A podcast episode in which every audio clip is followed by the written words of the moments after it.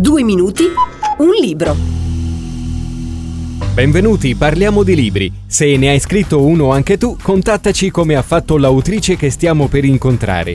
www.dueminutiunlibro.it Diamo subito il benvenuto a Caterina Orto. Grazie. Il libro che ha scritto, intitolato Maschere del mondo, è una ricerca bibliografica corredata di circa 120 immagini a colori ma è anche un viaggio virtuale che attraversa trasversalmente tutti i popoli e le culture del nostro pianeta. Da dove è nata l'idea di questo libro? Ma io mi sono laureata in lettere con indirizzo archeologico artistico. Ho fatto ricerche di carattere etnologico e archeologico e mi ha affascinato le manifestazioni artistiche dell'uomo, che l'arte accomuna l'uomo di tutti i tempi, dalla preistoria fino ad oggi. E dove c'è arte c'è la maschera. E qual è l'intento di questo saggio?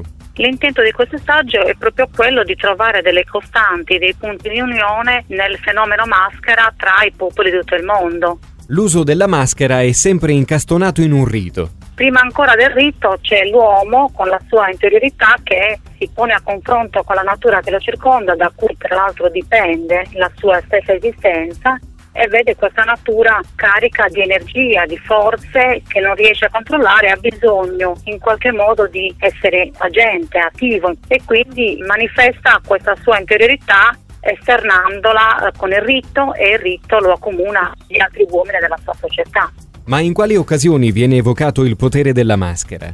Ma il potere della maschera è quello di poter eh, catalizzare, incanalare l'energia della natura intorno all'uomo. Quindi questa forza che l'uomo vede intorno a sé della natura viene incanalata all'interno della maschera e poi viene utilizzata a beneficio della società. Cosa significa indossare una maschera? Chi indossa una maschera eh, attua un mascheramento, non un travestimento. Per travestimento si intende farsi passare per un altro, mentre chi indossa la maschera compie un gesto importante per tutti perché rinuncia alla propria identità per acquisire quella della forza superiore che la maschera rappresenta e quindi agire attraverso la maschera a beneficio di tutti. Ricordiamo agli ascoltatori che il libro è acquistabile comodamente dai siti ilmiolibro.it e lafeltrinelli.it. Caterina Orto, grazie per essere stata con noi. Grazie a voi. Maschere del mondo di Caterina Orto www.mascheredelmondo.it